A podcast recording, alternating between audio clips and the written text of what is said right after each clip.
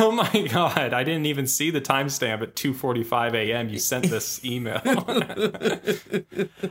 Commitment, ladies Right. and gentlemen. Right there. That is some professional film historian behavior. That's what I'm saying.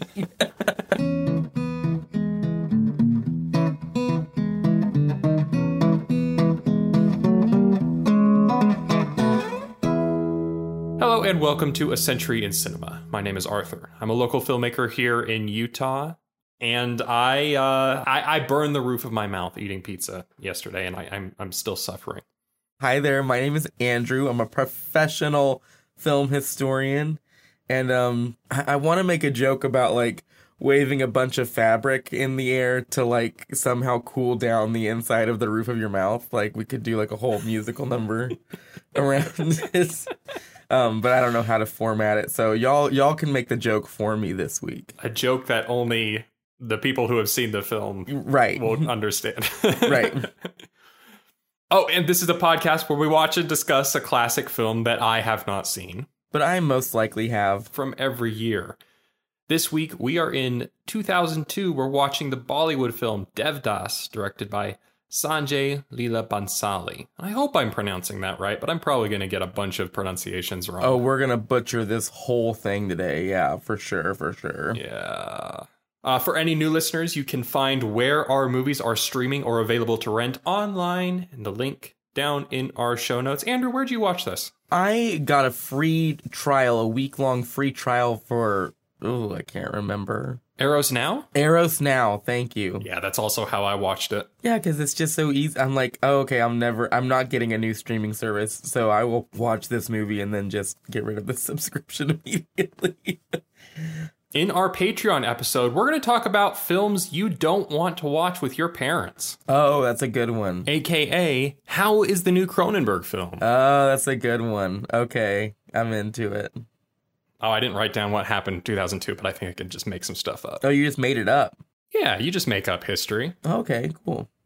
Well, after the 9 11 terrorist attacks, President George W. Bush in January of 2002 gives his Axis of Evil speech, where he lays out that Iraq, Iran, and North Korea are the big dangers to the world and the sponsors of terrorists like Osama bin Laden and the Taliban.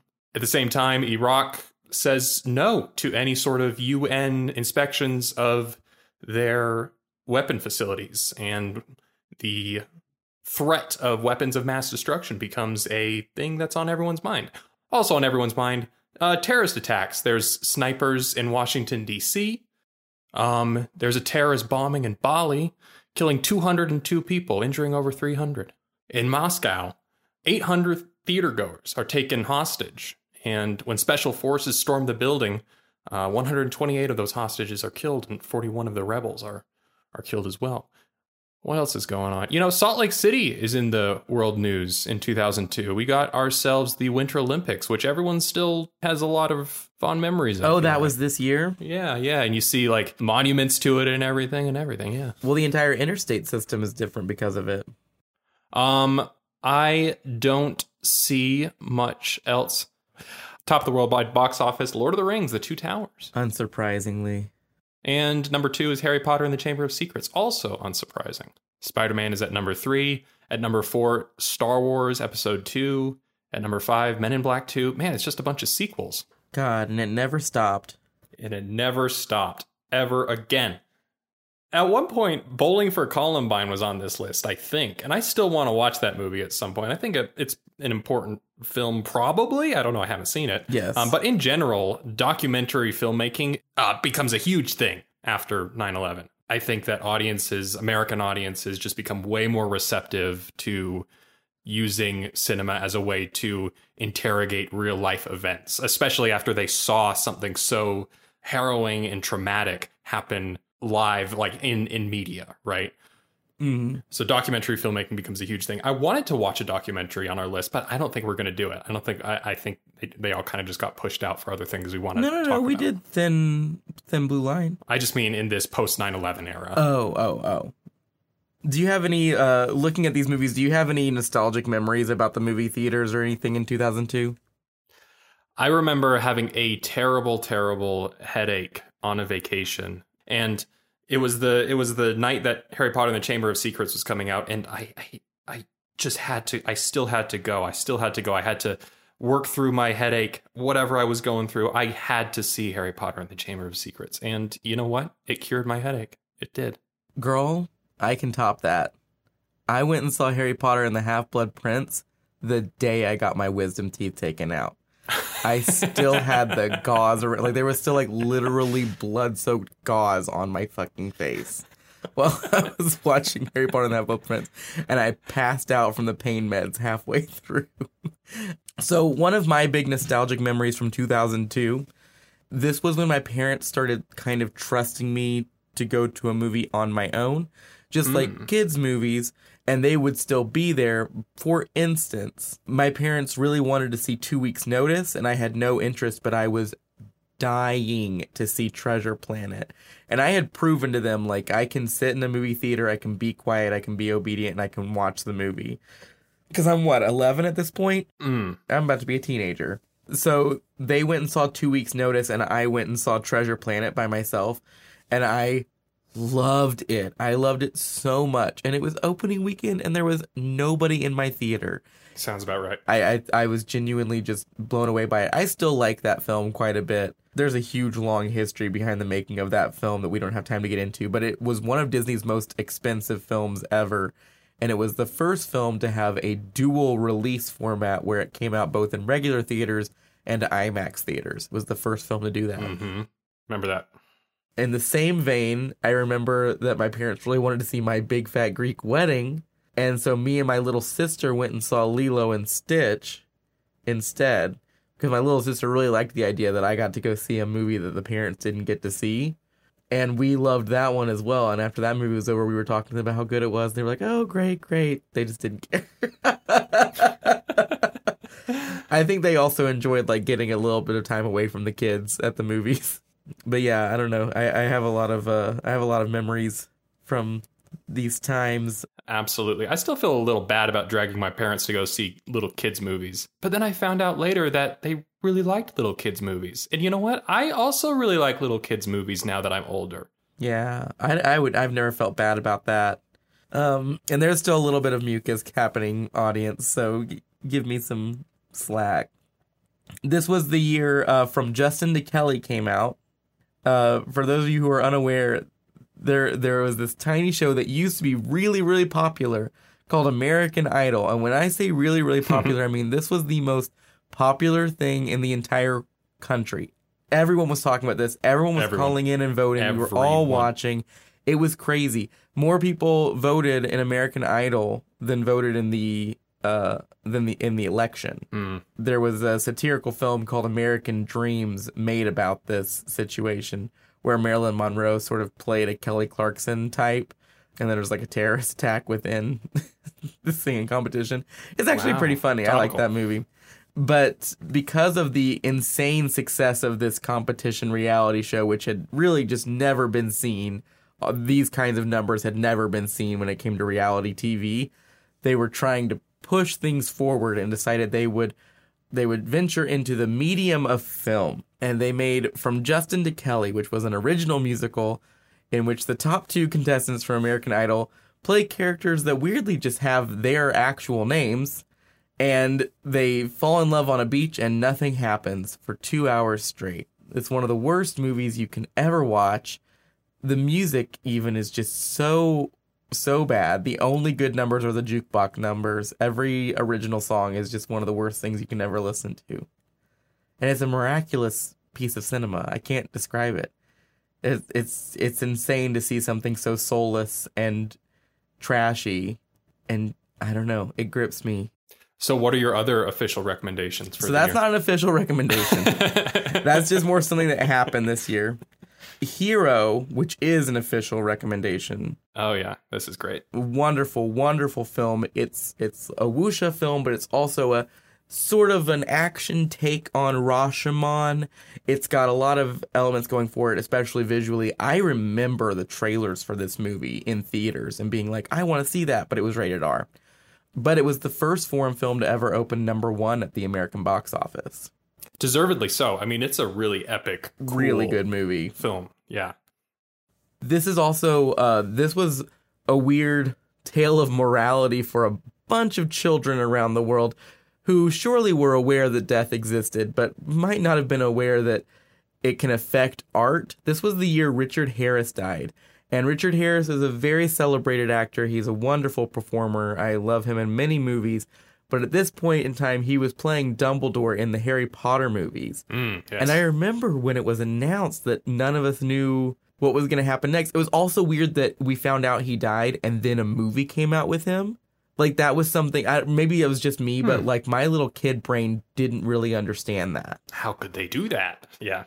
I also uh, one last nostalgic memory. Then I'll get into my official official recommendations, which are only only a few of them. Did you ever see Spirit Stallion of the of the Cimarron? yeah, I did. We went and saw that at the drive-in as a double feature with The Scorpion King, which was horrible. They were both just really bad movies, just a terrible double feature. And I remember that we were there with another family from our church, and me and the, her name is Sherry Moore. I remember her, and she and I were sitting next to each other. We were laughing, and it was like the first time I'd really felt camaraderie as far as like, oh, I can be a really extroverted person. And then Spirit came on, and none of us knew the horses weren't going to talk. DreamWorks really, really biffed it when it came to advertising this film. They made it look like the horses were talking. So, because the horses don't talk, and because it's an hour and a half long movie where horses are just not talking, me and Sherry Moore started just sort of doing a little riff tracks in the drive in where we were filling in dialogue for the horses on the screen. And we were sometimes they would fit so perfectly that we were just cackling. And I that that's a fond memory as well. All right, I have a few small movie recommendations, and we're gonna get into our movie for the week. First up, you have you seen Russian Ark, Arthur? I have, yeah. I just love this movie. Do you like this movie? Uh, I, I'm I'm good with it, yeah. And you should tell our listeners why it is so unique. Yes. So this is a film by Alexander Sokurov, one of the um, one of the Soviet masters, Russian masters. God, I'm so, still so bad at that. Uh, I don't know. We don't know. It is a essentially it is a tour through a museum that has these fantastical elements and ends up folding into a sort of larger narrative if you let yourself interpret it. But what makes the film unique is that the entire film is done in one shot, in one take. This is not a Birdman situation where it's sort of all these fake outs and stuff. This was actually done in one huge long shot. People had like battery packs and stuff attached to their backs and all these film reels ready to go to switch out film reels on the fly. This was an insane production. Next up, I have a sort of a creepy thriller vibe uh, Asian film double feature. First up is the Japanese film Dark Water by Hideo Nakata. Have you ever seen that? No, but I wanted to. Terrifying movie about a woman whose house it has a leak coming through the roof, but the people above her are not responsible for it, and she's trying to figure out what's causing it. It is such a scary movie, and the third act is so it it it, it sticks with you. It's a really really great movie also a good movie to show people who are like, oh my god, horror movies are just now becoming like metaphors for, you know, human emotions and stuff. And it's like, no, no, no, no, this has been happening for a while. And in fact, the Japanese, they perfected this far before we did.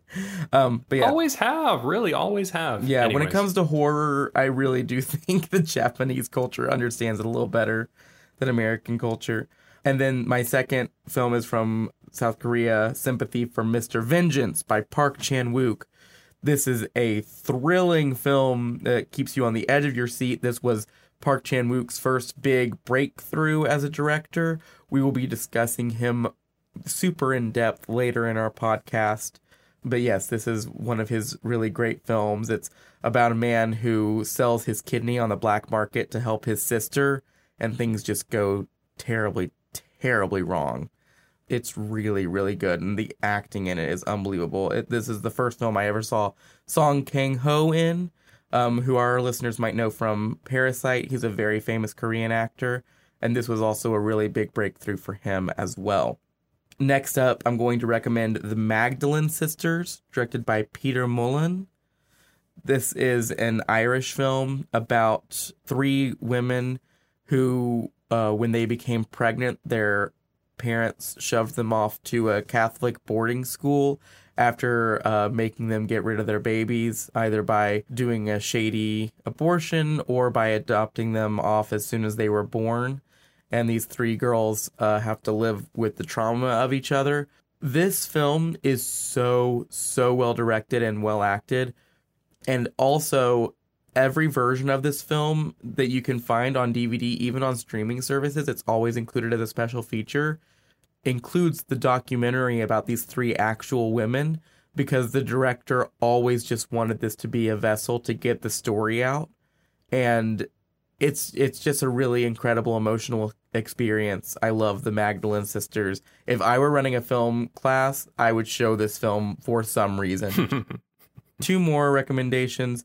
Secretary by Steven Shainberg, starring Maggie Gyllenhaal and James Spader. This is the hottest movie I've ever seen this is the sexiest movie I've ever seen. I, I, I, every time I watch this movie, I'm like, how on earth did you make a movie this sensual and this erotic with no like, there's no nudity or any real sex in the whole movie. It's all just role play, but it's incredible.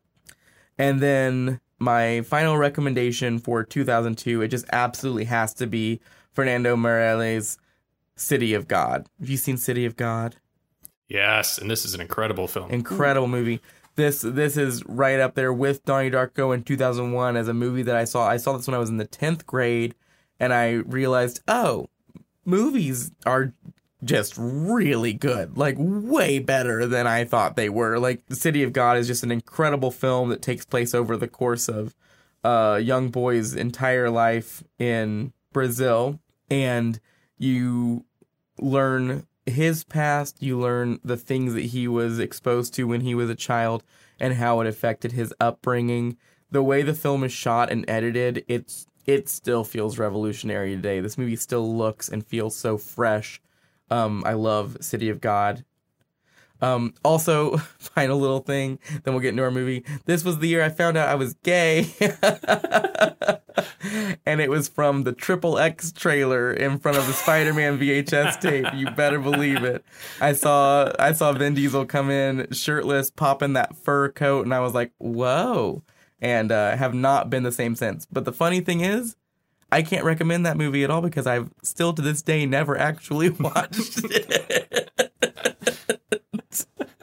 but the trailer did literally change my life know what to give you as a gift. Oh, that would be that would be so funny. Actually, give me the double pack. I want the sequel included.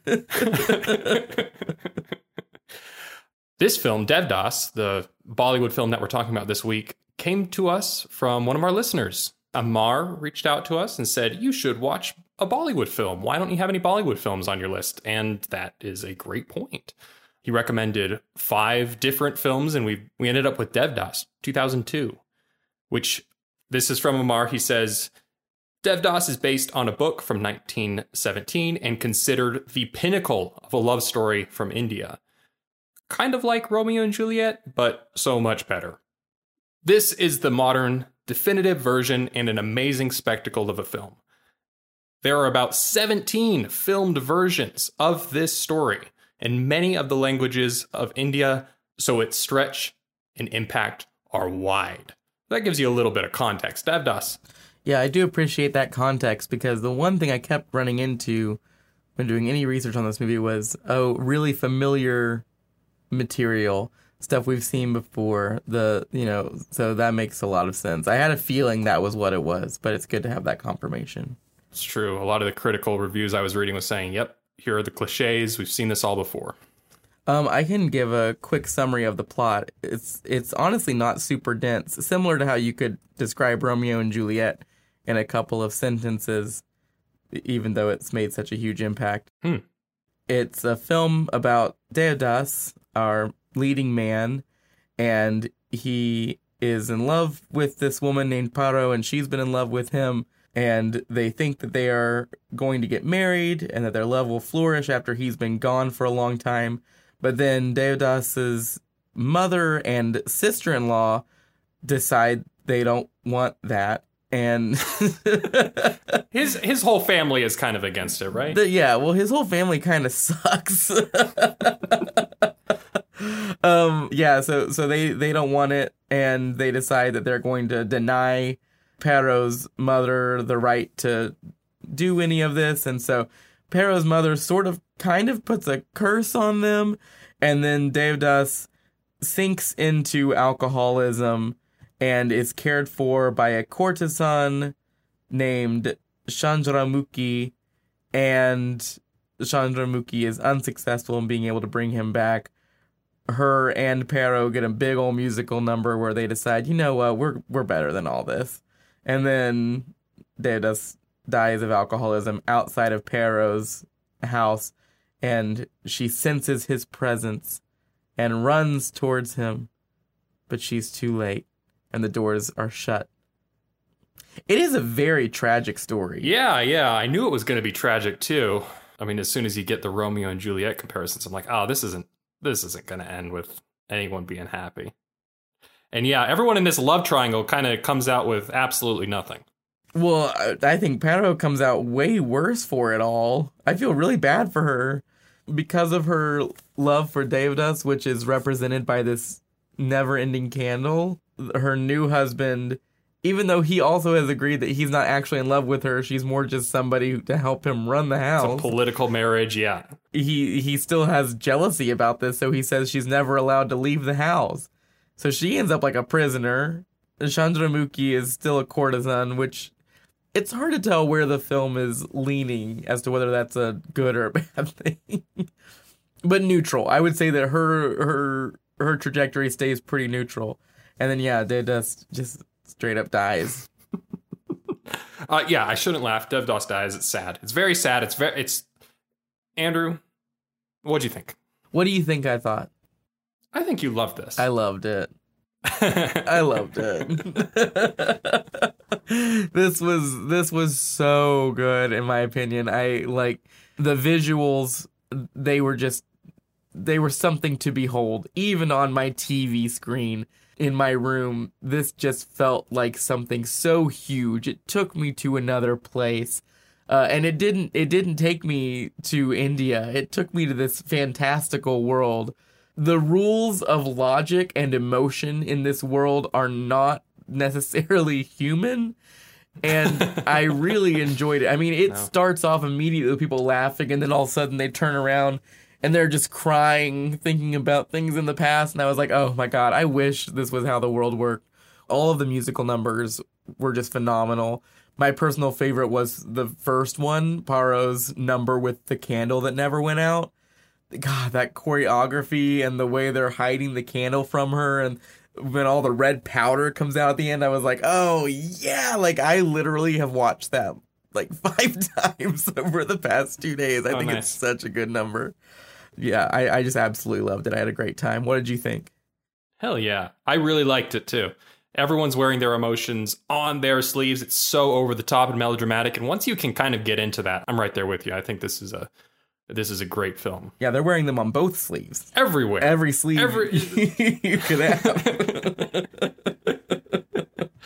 is over the top, not just in the acting and the emotions that everyone's just spilling all over the floor, but I mean the the set design and the filming and the way the camera is swooping in everywhere. It's it's just a crazy visual feast. Yes, the camera does somersaults over a chandelier no less than three times. And I was like, this is just so unnecessary. And I love it every time it does this.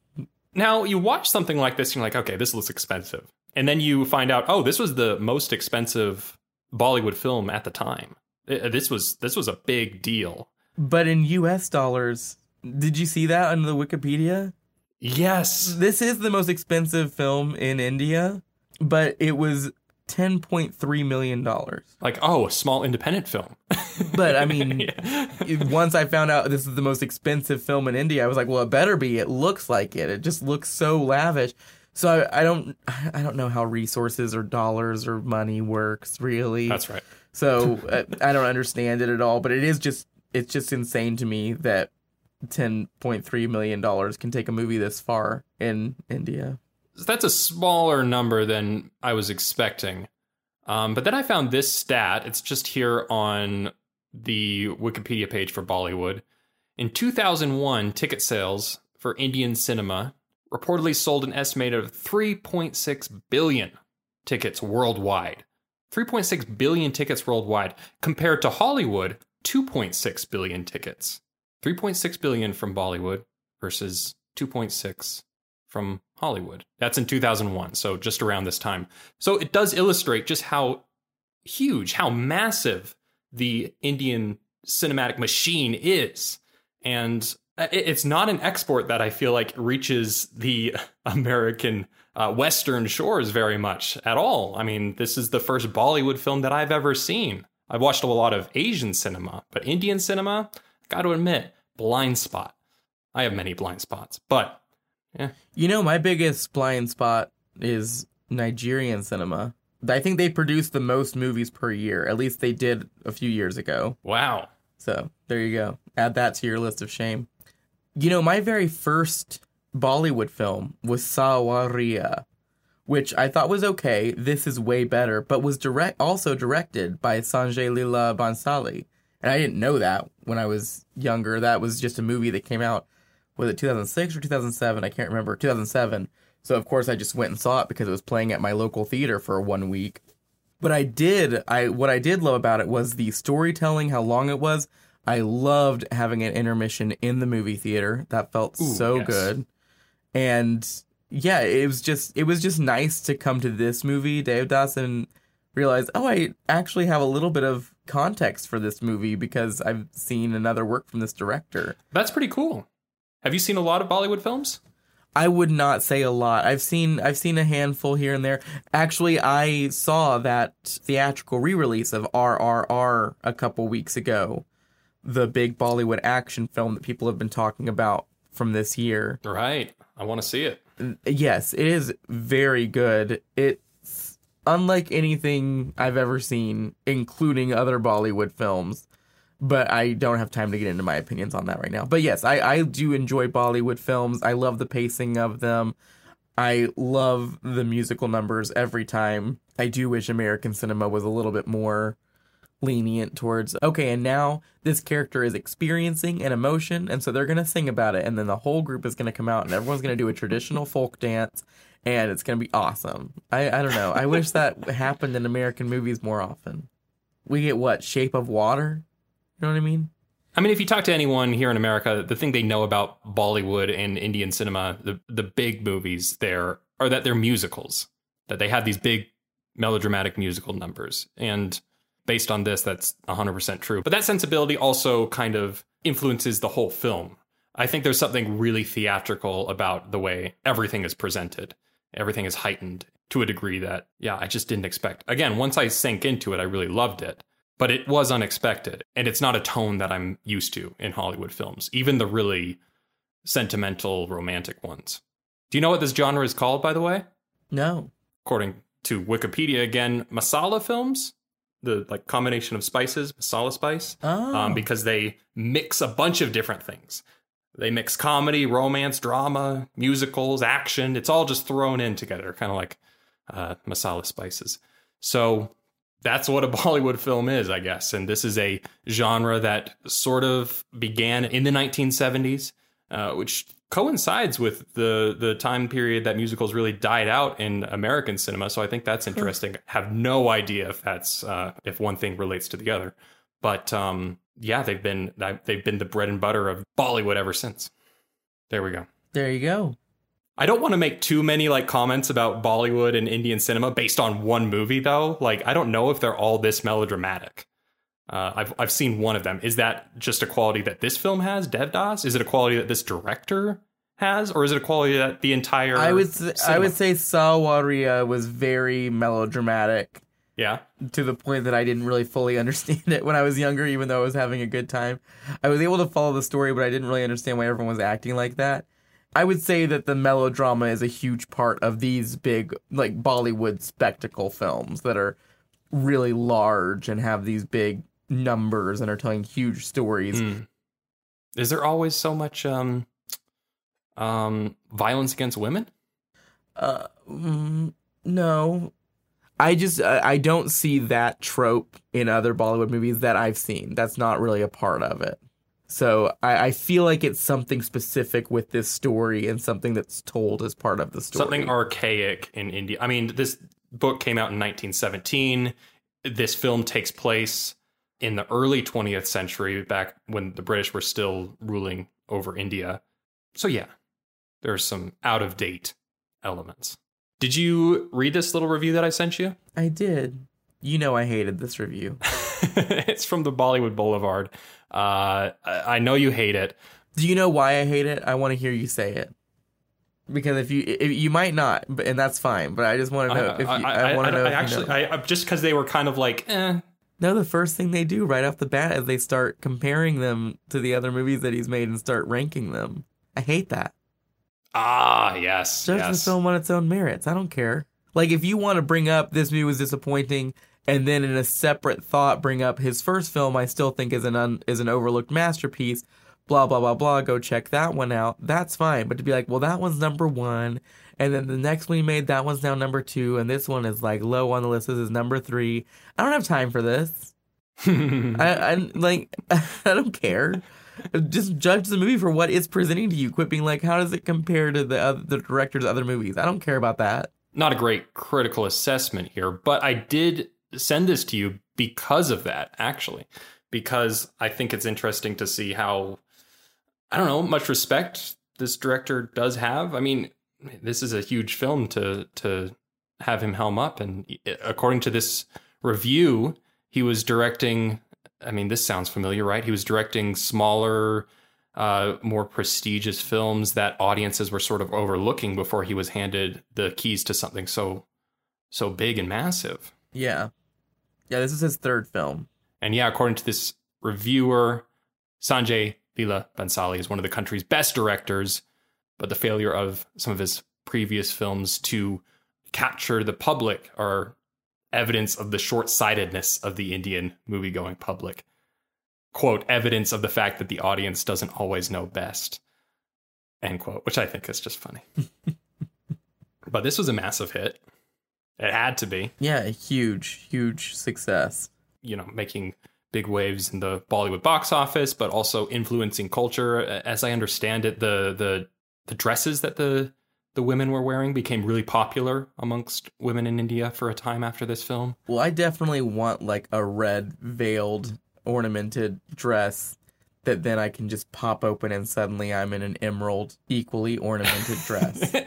Equally ornamented. I, that that was a gag. That number was great in general. I was just really happy she got a solo in general. This is um Chandramukhi's big number in the second act. hmm The first beat, the, when the when the first drum bit drum beat hits, she just pops and does a reveal, and she's an emerald. And then the song is about who's making me emerald. Which I don't know if this is this is probably just some dumb American interpretation. I'm assuming she's talking about being jealous of Paro, but I don't know if emerald slash green associates with jealousy in Indian culture. In fact, I kind of doubt it. But that was how I interpreted it. Were you reading the subtitles during those dance sequences? Of course. Oh, Arthur. I should be better at this, but I will admit that during the dance numbers, I was kind of just uh, entranced by everything else going on. Oh. So you don't even know what Dola Re Dola is about? they're they're becoming fast friends. yes. And they're they're and they're sort of making these quick jokes and sort of making fun of each other for just how obsessed they both are with the same man, which is a dynamic I have never seen in a movie or any sort of story. Like the two other ends of the love triangle. I've seen them, of course, I've seen in scripts and movies them come together and become friends and learn to respect each other. But I've never seen them like making fun of each other. Like, why are we, bo- why are we both so obsessed with this guy while also just singing this like banging pop number? Yeah, that was my favorite musical number. The only musical number that didn't do anything for me, and I think I'm just, again, this is a cultural thing, it has to be, was the big drinking number, where within the number, everyone's celebrating drinking culture and how much fun they're all having.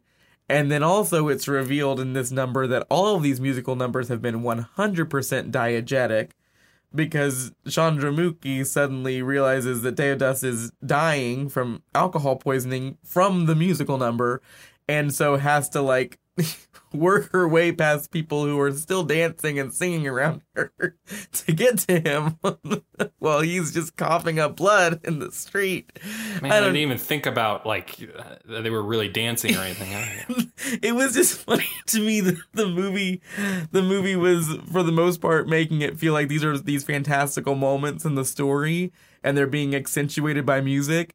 And that scene was the only scene where it was like, no, no, these are literally actually happening, and now it's an obstacle. She like can't get to him in time because people are dancing all around her, and she can't walk through. I, there, I, were a, there were a couple reviews that didn't love that musical number either, and thematically, I guess it's kind of strange too. I mean, yeah, it's a it's a drinking binge, and it's not good for him, and there they are celebrating it. I was more concerned about all of them throwing their bottles on oh the ground, God. and then they're still dancing barefoot. This is a huge misunderstanding of how alcoholism works. Okay, having been friends with and known many alcoholics who are struggling with this, you know, have struggled or are struggling with this. This is a real, real condition. And alcohol is, it's not just like, oh, I like to drink and then get drunk and I do it too much. It's like alcohol becomes your master. And these people have no respect for that master. They're just like pouring it all over the place and up in the air. And I'm like, no, no, no, no. Every alcoholic I've met, if they were to see like someone pouring the alcohol out of the bottle onto the ground, onto their faces, into each other's backs or whatever. Like they'd be like, "What? Why aren't they drinking it?" Like that. They would. it's just not. It's just not how alcoholism works. Correction. It's not how alcoholism works in America, yeah. Andrew. You have no idea. You have Maybe. no idea. I don't. Know. I guess I don't know. I don't. I have no idea. It legitimately might just be that cheap in India because I know in Thailand alcohol is super super cheap. These people are also stupid rich. That's true. Are we done with this review? Oh yeah, I'm done with the review. We're definitely done with this review. Yeah. But yeah, in general, the reviews kind of iffy. Honestly, not a lot of people at the time in India, in the critical circles, were in love with this. Uh, I think I think the reception has gotten better over time though. If you go to YouTube videos of the musical numbers and look at the comment sections, it's all these people talking about how they grew up with this movie and how it's one of their favorite movies and how they would consider this a classic 20 years later. I love that. We talked about how rare it is for Bollywood films to get exported to the West, to America. This is one of the first Bollywood films to have that treatment. It's 2002. It's very recent. Yeah, I mean, keep in mind, as I said earlier, this is the first year that a foreign film has ever been number one at the box office. That's right. I was thinking about that too. Um, but it had its premiere at Cannes. Allegedly, that went horribly. That was funny to read about. Like, not funny, funny, but just to have enjoyed the film so much. And for me, it's like I knew what I signed up for. And just imagining the Cannes, what were the Cannes audiences going crazy for? Confessions of a Dangerous Mind what were they loving this year? oh, this was the year they went crazy for the pianist. Oh, okay. Sure. I guess we didn't even talk about Roman Polanski. The pianist was a big like it winning all those awards was a huge reason why he became a part of the conversation. Um, but you know what? That technically happens in 2003. Um, but yeah, so they were going crazy for the pianist. They were going crazy for oh, blissfully yours is a wonderful movie. These are all very slow paced, very dramatic movies about very serious subjects. Spider by David Cronenberg, one of his most art house movies. Punch Drunk Love by Paul Thomas Anderson. You know, these are the movies that were coming out. So I guess I can kind of understand why they would go see this and not get it. But I do love that the director said, Oh no, I was just so happy to be there. I was so happy to be able to present the first Bollywood film at the Cannes Film Festival and he was just so proud. Like he didn't care that everybody hated it. And i'm like that really does make you all look like fools at the cannes film festival. It makes you all look like idiots. This humble artist brought this huge epic and all y'all could do is sneer and wish that you're watching another paul thomas anderson movie. Anyways. Or, or another roman polanski movie. Or another roman polanski movie. We talked a little bit about the directors sanjay leela bhansali but There are other names that must be highlighted. Yes, I wanted to talk about Nitin Chandrakant Desai, the uh, set slash production designer, because these are some of the best sets I think we've watched for this show. I just thought this production design was unbelievable. It looked like a whole city. It did. It looked like a whole ocean. There were fountains and everything. It was crazy. Waterfalls. How did they do it? I just was so blown away. Yes, it it, it it's like Douglas Sirk, eat your heart out, man. This is this is it. And I'm sure that his um I'm sure that Douglas Sirk's style and his economic take on Hollywood sets and how he was able to make them so big and lavish for relatively inexpensive prices. I'm sure somehow that technology is in a way related to, inspired by, or did inspire this sort of thing. But this is just so much more grandiose than anything he ever did. And because it's later in history and there's more money and more resources in general. But yeah, it was just so incredible to watch. Every time they revealed a new set, my jaw just dropped. And then they would do a huge musical number on it. they would. And I, I just loved it every time. I thought you said earlier that this felt like it was taking place in some sort of like fantasy setting, and I definitely agree. But one of the notes that I kept seeing pop up time and time again was that the set design was very, very well researched from the time period, the early 20th century. Uh, th- they were inspired by the buildings and architectures of the time. And maybe there's accentuation going on, but it's all rooted and coming from a very real place, which is hard to believe as you watch it, but cool. I mean, the brothel itself. Have you ever seen a brothel that looks basically like a, a palace like this? No. I mean, this is incredible. No, I haven't, but I've also never seen a brothel. You've never been to a brothel? I've never been inside of a brothel. I've seen them from the outside. Maybe inside they look like this, but yeah, from the outside. The inside, you have to after the lady hands you the trading card in Vegas, you walk in and then you're like, "Oh, uh, this is actually really nice." this is just. This is It just looks gross from the outside. Yeah, They had this huge, wide open space for their musical numbers. well, then you just come in and suddenly a whole number starts to like, yes, this is not what I thought was gonna happen. and then you also wanted to mention Ismail Darbar. Hope I'm pronouncing that right, but I'm not. No. Who wrote the music and the lyrics? Yeah, because I thought the music was banging. The music was banging. All the songs were so good. That was my main takeaway from RRR as well when I watched that recently was that the music was just so incredible.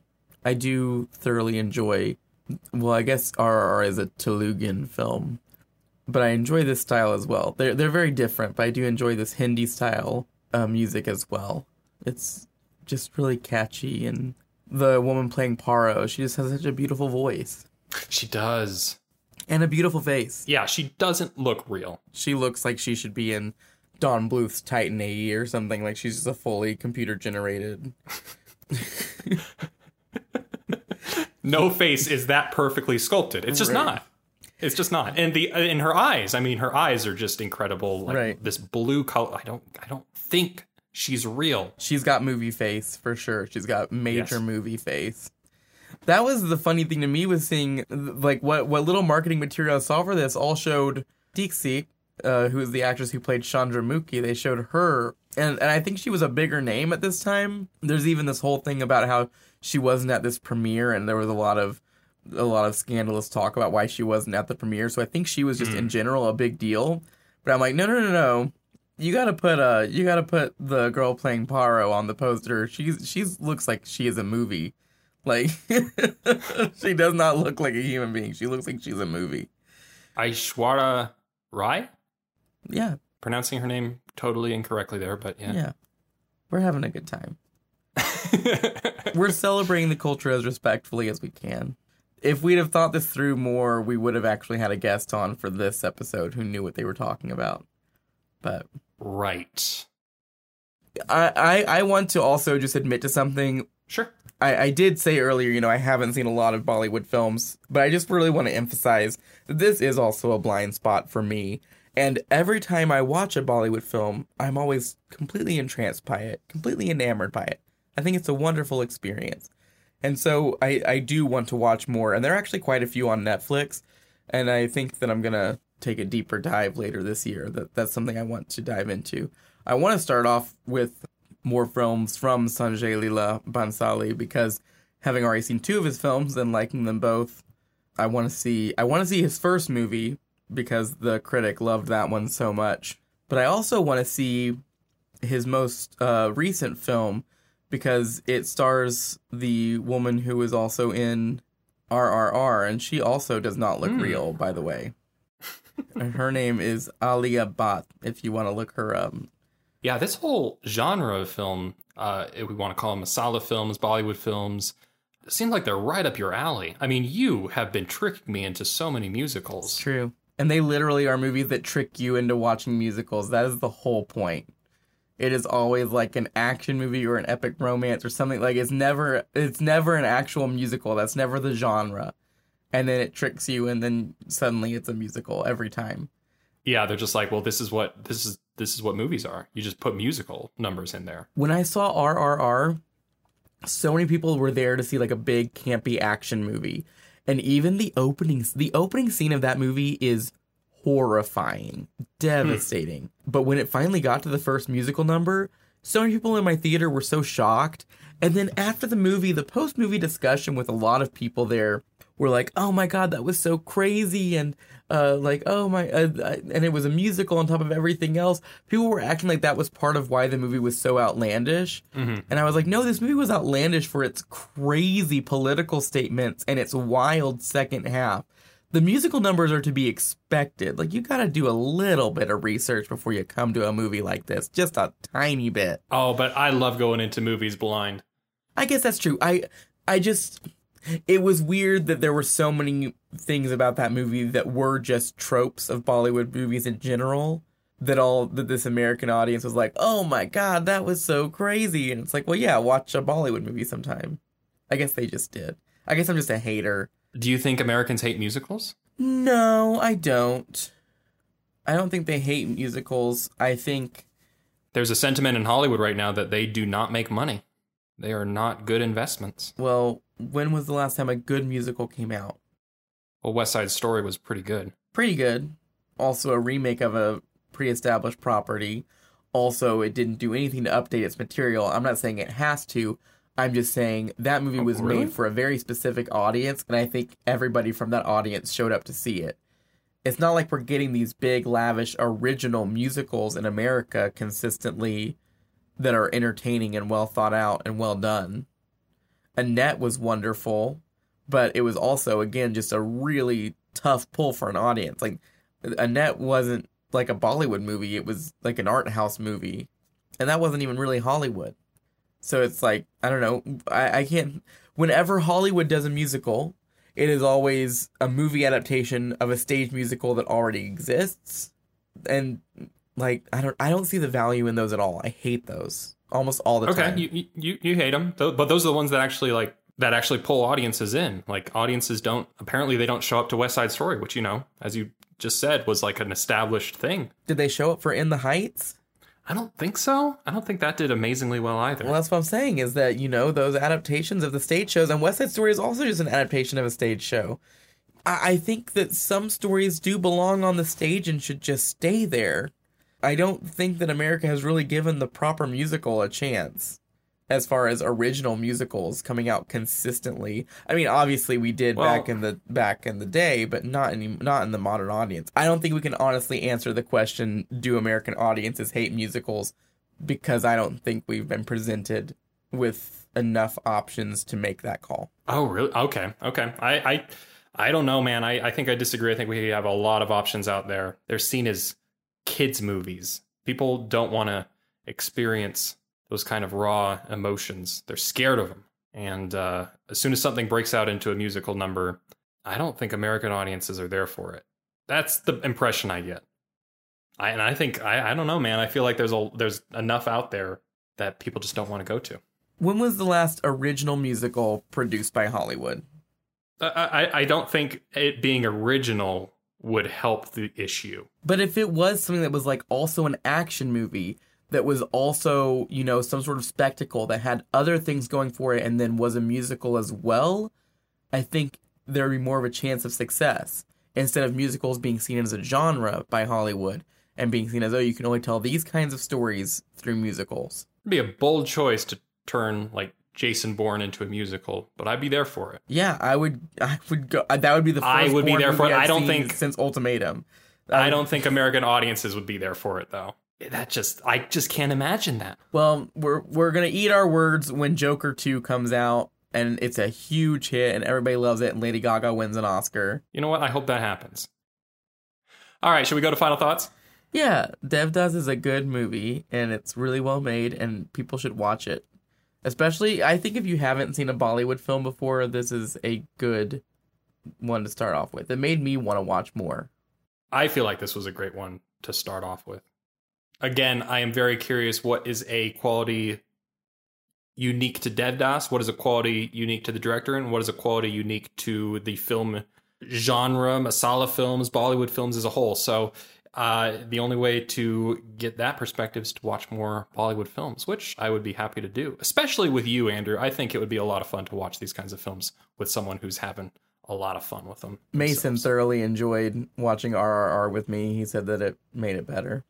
Nice. Oh wait, edit this in somewhere, Arthur. What exactly was this sister-in-law all about? This girl, She just wanted to cause drama. she, She was just having fun. I don't know if I hate her or if I want to be her. She just, she's just always giving a side eye. She's just the absolute worst. Like everything bad that a person could do, she does. She just is so vitriolic for no reason. She has all this hate in her heart, and there's never any motivation given. There's never any reasoning for it. She's just a really bad person. Like you just have to sort of accept that and roll with it for the plot to make any sense at all. She doesn't like her brother. There's favoritism in the family. She's jealous of her brother. Well, girl, man. she's the sister-in-law. Okay, you gotta get used to that. Married into a family of landlords, and you expect to just shoot to number one. And like that whole subplot with her stealing the keys to get the inheritance and everything. Like if that was her grand plan, when that was revealed, I was like, oh, finally, there's a plan. Like she's not just some horrible person just doing horrible things because that's what she likes to do.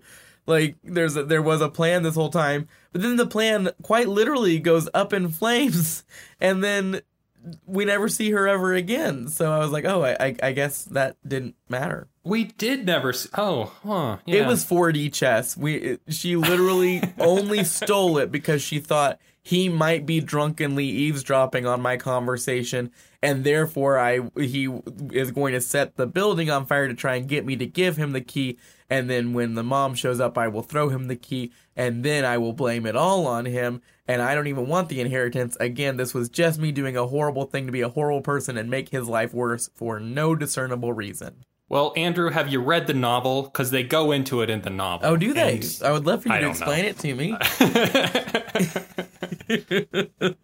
you can't critique stuff like that until you've read the novel, Oh, until you've read the source material. So just just shut up.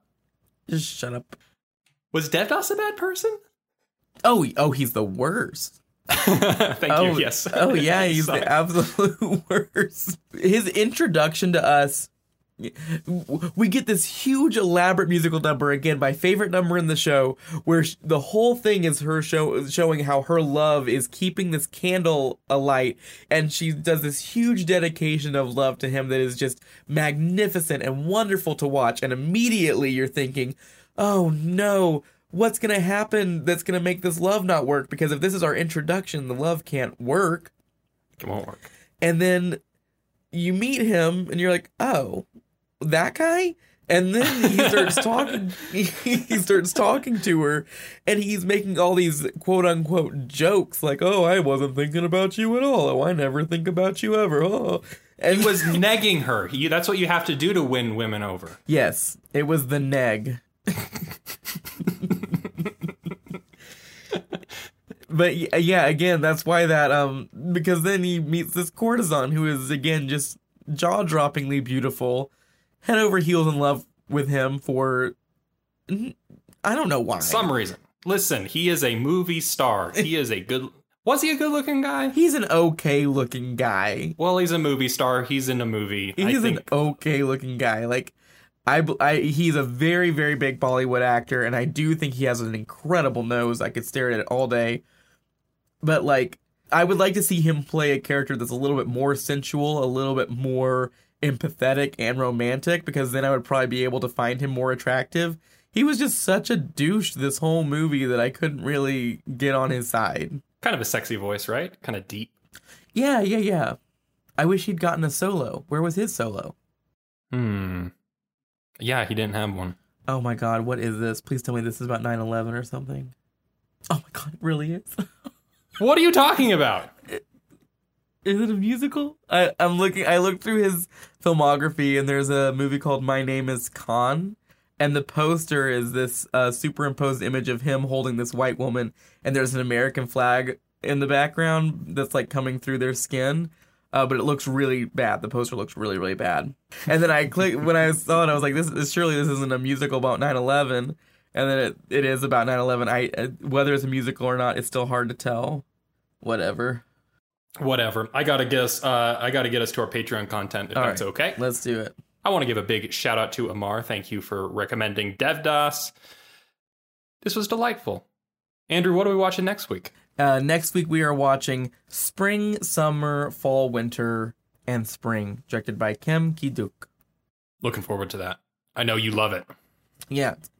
Well, thank you so much to all of our regular listeners for tuning in to another week of A Century in Cinema.